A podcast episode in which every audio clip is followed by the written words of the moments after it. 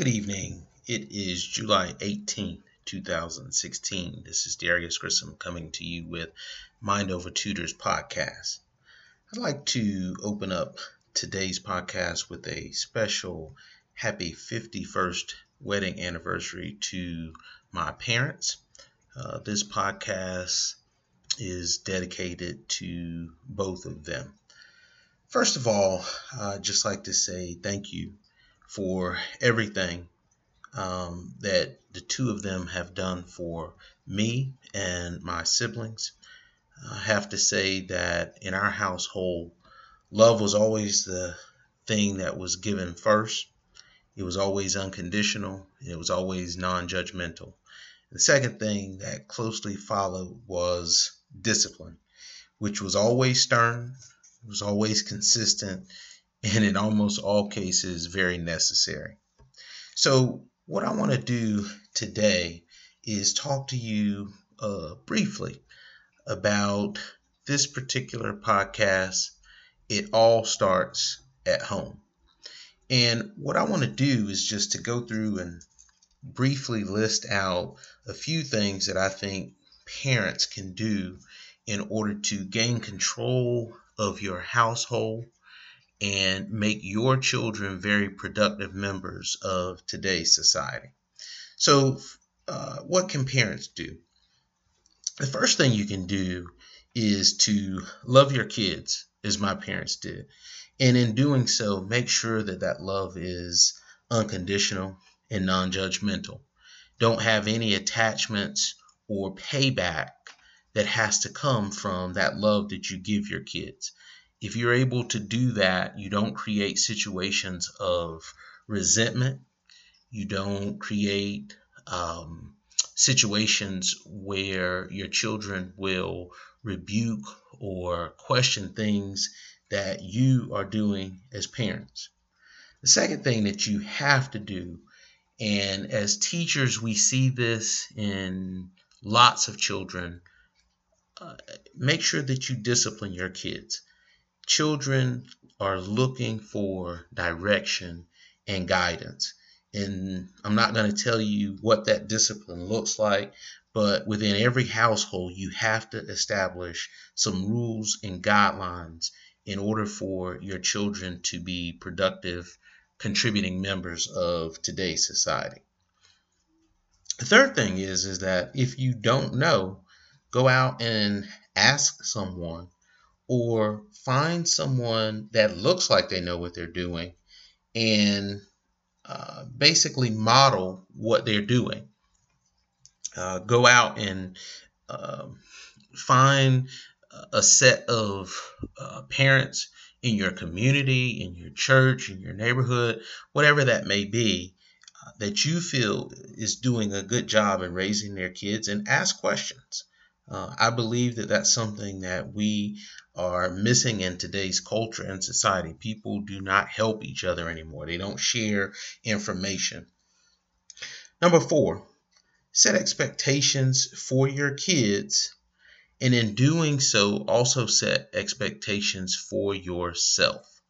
Uh, expectations of greatness, expectations of success, expectations of how you're going to bounce back when things don't go well. And if you want to use that word failure, that's fine. Um, expectations of how you're going to bounce back and overcome failure, making sure that uh, you are doing those things. Uh, basically, to model for your kids to show them how to get through scenarios. Uh, my parents, I feel like, did a wonderful job in sharing information with us and being very transparent with us. And so that allowed us to see that it was okay to fail and that you can bounce back and overcome just about anything in your life. Number five, hold your kids accountable for their choices. Uh, oftentimes see parents where you cannot even talk to a kid, a child because the parent is answering every question that you ask the child before they can even open their mouth. Uh, make sure that children have an opportunity to make decisions and be accountable for those decisions that they make. If you do not do that when they're young, they will not be able to do it when they become adults. And there again, I think we all can attest to and point to situations where we see that on a daily basis right now. Number six, stop blaming everyone other than the source for problems. Stop blaming the school. Stop blaming the government. Stop blaming teachers. Stop blaming the child's friends. Stop blaming the coaches. Stop blaming society as a whole. We have to look at ourselves and here's where you want to put the blame if you have to find somewhere to put the blame. Look at my choices, look at my effort, and look at my willingness. Are you willing to accept the responsibility for the things that you are doing in life? Are you putting forth the effort that is necessary to be successful? And in the end, all of that reverts back to and reflects upon the choices that we are making. And so I once heard a, a, saying that says, luck is when preparedness meets opportunity. And I'm a very analytical person, and I never was fully, um, never fully embraced that particular saying. And I took a moment just now to look up the actual definition for luck, and it says, success or failure apparently brought by chance rather than through one's own one's own actions. I'm going to tell you folks, I am willing to put trust in my actions. And I'm willing to do that because I know that I'm going to put forth the effort. I know that I have a willingness to learn. I know that regardless of the choices that I make, they are my choices. And so there may be some truth in that definition um, that luck is when preparedness meets opportunity, but you know the jury's still out on that one for me.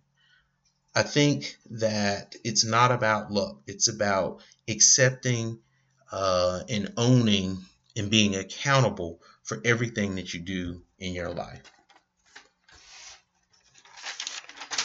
Last thing is parents our children are always modeling us. Serve them well with the examples that you present to them.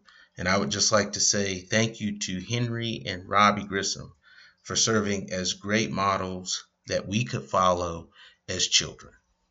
This is Darius Grissom coming to you with a Mind Over Tutors podcast. I hope you have a great evening.